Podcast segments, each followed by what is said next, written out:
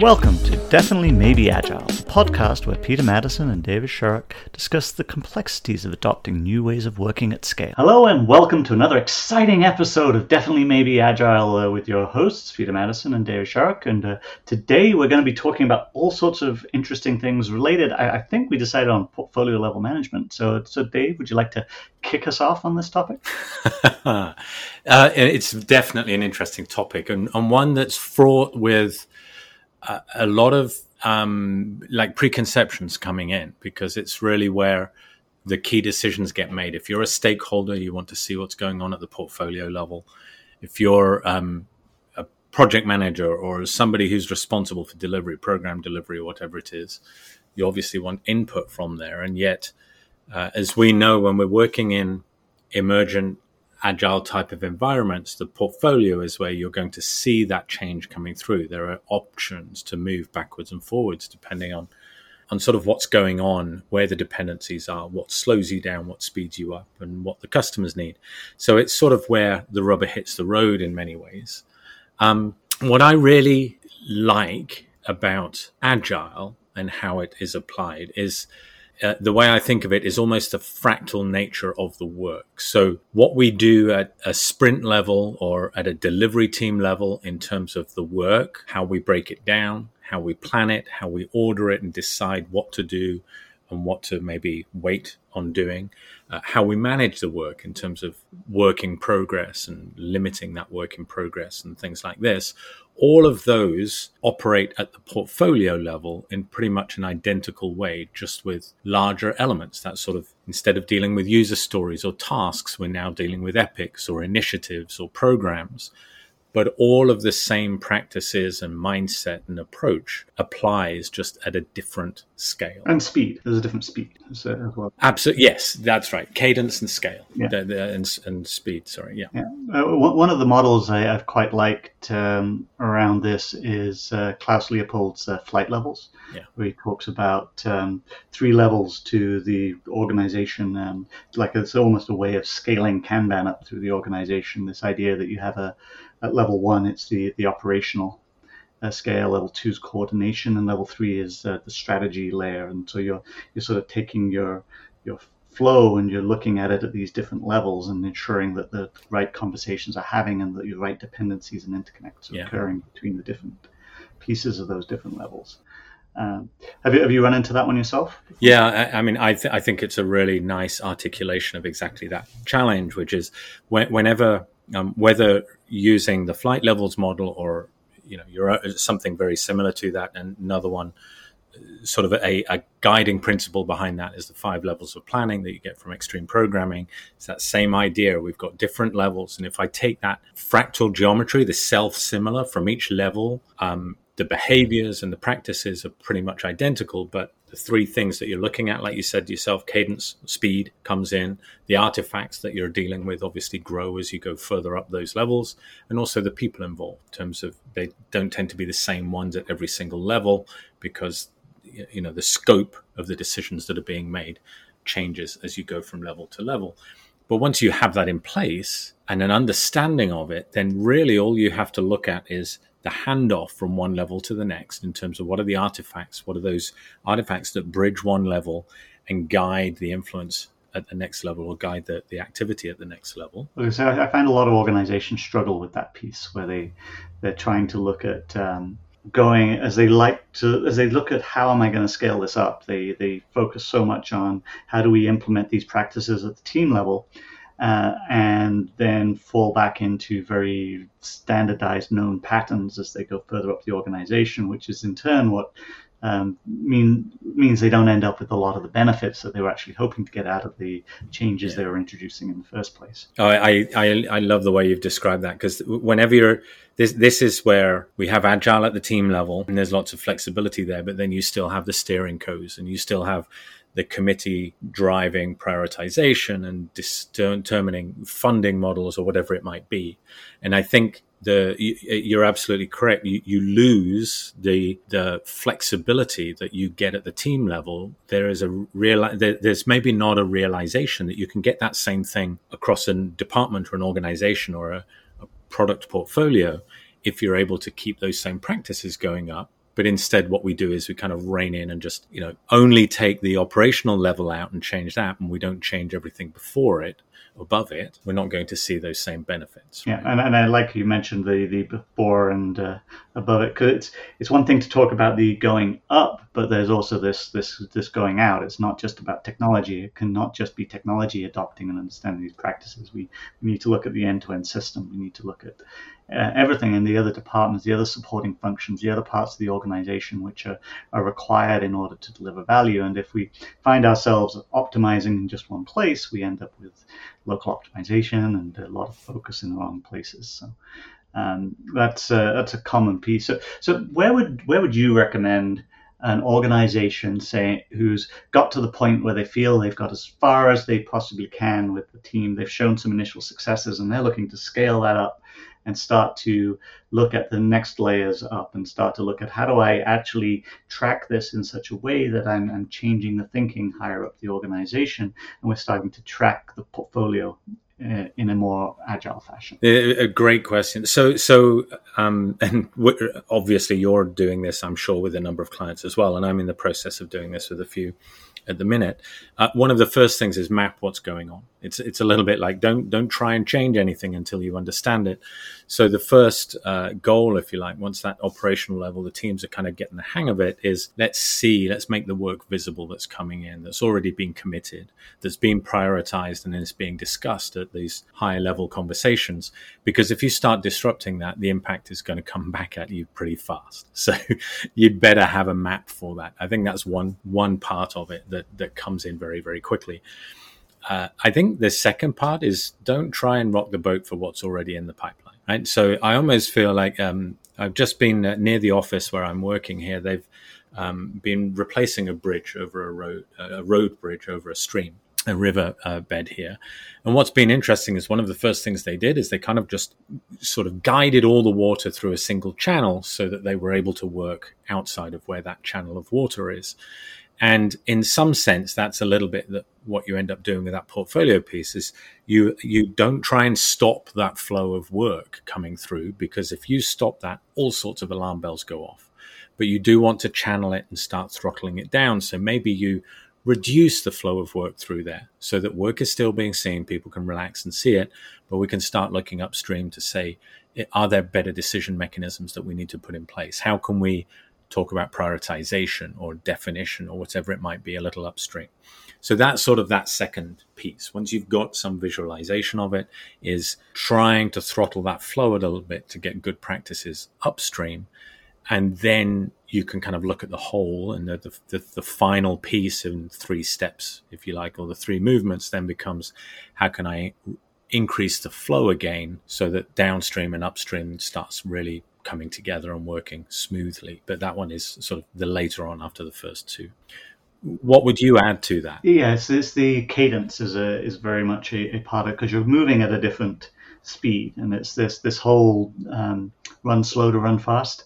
As a, as a runner myself, it's uh, you, you, notice the difference as you there's this kind of this idea I've got to push as much through the system as I possibly can. So there's an awful lot of learning that needs to occur at every level, and we can sometimes we can get that learning in at levels because it's moving faster. It's easier to start to see results faster too.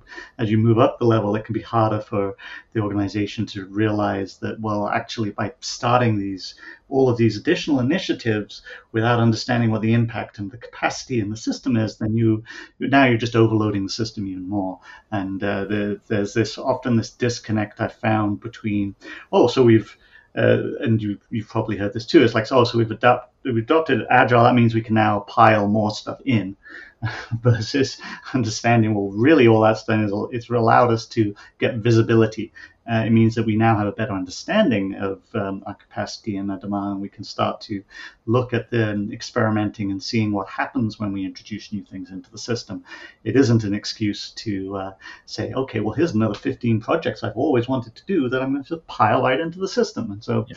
so it is important to start to look at this uh, throughout the organization. Yeah, I, I found um, because it, one of the things that really drives a lot of those conversations and can be a, a kind of a you know that rake in the grass that you step on and you, you suddenly stops your movement going forward uh, is a lack of stratification between the different levels. When you've got people from one level um, interjecting and overseeing and imposing their desires and priorities and needs at, at, other levels that becomes really really difficult. There needs to be some some level of stratification and so the cadence becomes super important because your the the stratification allows us for the next level up. If the cadence is too long, they will dive in and interject because they have to. They have responsibilities further up um, that they have to meet, so they have to see progress. So that cadence has to be quick enough that they're seeing progress, so they can sort of step back and stop getting involved at that level. And this is that le- that stratification and really separation of roles and scope of, of decision making rights, if you like, becomes really quite important, I think, in, in many situations there. Yeah, we, we've touched on this uh, on a, a, few times, uh, the importance. It's something that uh, actually it's one of the first questions that uh, I, I, ask as I start to come into organizations and, uh, and assess where they're at uh, around, well, how do you make decisions? How do you decide what's going to happen next? How, uh, it, if something happens, depending on the area of the organization we're working in, how is that then resolved? Where does it go to? Who, who, is, who makes those decisions? And that, that will often give you some guidance as to uh, how uh, the organization is structured and how they're thinking and where where they go. Is like uh, so it's like hey if an architectural change is required if the response is that it needs to go through two architectural boards and then up to the ceo for approval it gives you some insights into probably the uh, pace of change at the organization if nothing else but it gives you an, an idea of some of the areas that you're probably going to need to start to focus and have some conversations um, around. Well, and I think it's important to recognize that um, I, I, was on a phone call earlier this morning just chatting about a leadership team, and um, the two things come out. One is they need visibility. There, it's it's a it's a case of you know, in order to do your job well, you need to have your finger on the pulse. You need to know what's going on.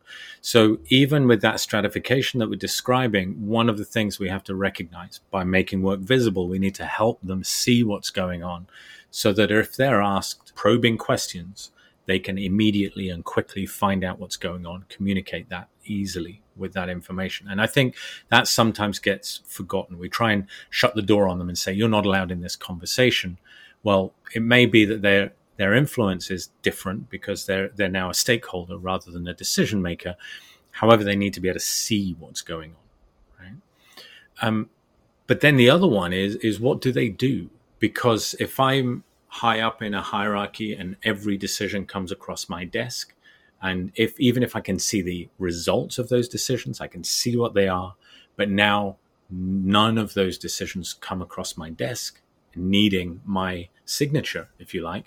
What is my role? How do I take responsibility for the the performance of that group that I'm responsible for? And I think that's a question that people often ignore. Yeah, and it is because I mean, it's uh, all this takes back to something we've talked about before, which is that uh, um, the David Rock scarf model. So this whole point of you're, you're, impacting people's status, you're impacting what they may identify with, and, and a lot of leaders do. I mean, if you've if you've got to the position you're in by getting things done, and the way you got things done was by telling people what it is that they had to do. If you now are being told, well, actually, we don't need you to make those decisions anymore, you're directly impacting who that person may think of themselves as. And so there has to be the right structures and support in place to help them through that transition. Um, if it's the transition that you're looking to generate, and then that also is another part of it. it uh, there has to be understanding that this is what we're doing, this is and this is why we're doing it, and this is these are the benefits we're looking for out of that. And there there is actually an awful lot of the work that's not done that you will now have time to do because you shouldn't have really necessarily been the ones making those decisions anyway.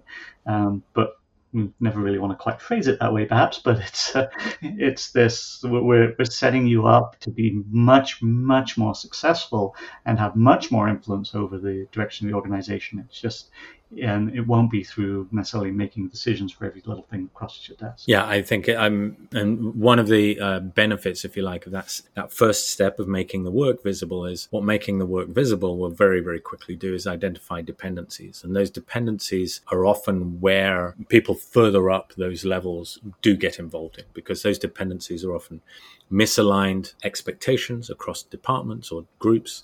It can be, you know, just investment that is required in infrastructure or systems or you know people or whatever it might be. And there's a number of things there which are really the bread and butter of those leaders further up the, the, the layers if you like that can really get their teeth in. They're, they're tough problems to solve. It's not in any way uh, inconsequential uh, however, until you can see the impact of those and you have a measure because you can see how that impacts the flow of work through your portfolio, it's very difficult for us to have those conversations and, and really see the importance of those changes. Yeah, I, I completely agree. I think it's uh, it's something we, we often miss, and we, we definitely don't want to belittle. There, there's a lot of pressure on people at those levels to make these decisions, and, and there are decisions that you are still going to need them to make. I mean, not everything is ever black and white. There are always pieces that are going to need to go up and have where somebody has more breadth of oversight of the organization. They might have more visibility into the system than you necessarily have, and that means that it might change the, the decision necessarily because of that the sort of the broader sight that you have. So, so, so we're coming up to to our time here. So. Uh, how would you like to sum this up with our three points for our listeners, Dave? Um, you know, we started right at the beginning talk about talking about self similarity and the fractal nature of how work gets done and how the portfolio level and um, Klaus's work on the flight uh, flight levels within Kanban Uh, are all representations of this sort of fractal nature of how work is done in an organization. And we jumped off of it very quickly. I think that's something to really understand and, and get, our, get our head around. That's number one for sure. And I haven't figured out how to kind of drill into that in more and more detail, but I think it's a, it's a kind of organizing principle that has a huge impact on portfolio work as it goes. Uh, the second piece, when we talked a little bit about how to address it, the second bit that really stood out to me, at least in the conversation, is that making work visible. The steps to making work visible and then beginning to use that visibility into the work to manage the flow of work and therefore start making some changes in the different levels within uh, that, that sort of portfolio management piece. Uh, and then I think the third one is just that stratification and the roles that we've just been spending quite a bit of time talking about, and the importance of uh, helping people operate and influence at the right level within these levels, so that they they have visibility across the levels, but their kind of span of influence or control is is well understood and articulated. Yeah, I think that sums it up quite nicely. I think if I was to add anything, it's around that looking at how and where decisions are made to help you identify um, where in the organization uh, you are and where those are occurring at the different levels, because that'll help you understand as well what those decision models need to look like, what those models at the different levels need to look like. So, so with that, I, I think we're at time for today. And uh, as, as, always, I've really enjoyed the conversation, appreciated all the different places we've gone with it, and uh, if anybody would like to reach out to us, they can reach us at uh, feedback at definitelymaybeagile.com. We're always uh, interested to hear what our listeners have to say. And uh, with that, uh, Dave, any last words? Uh, just again, always a pleasure. And uh, I kind of feel like we peeled the back, the top off of a Pandora's box on this one. So I'm sure we'll be back to drill into this a little bit more.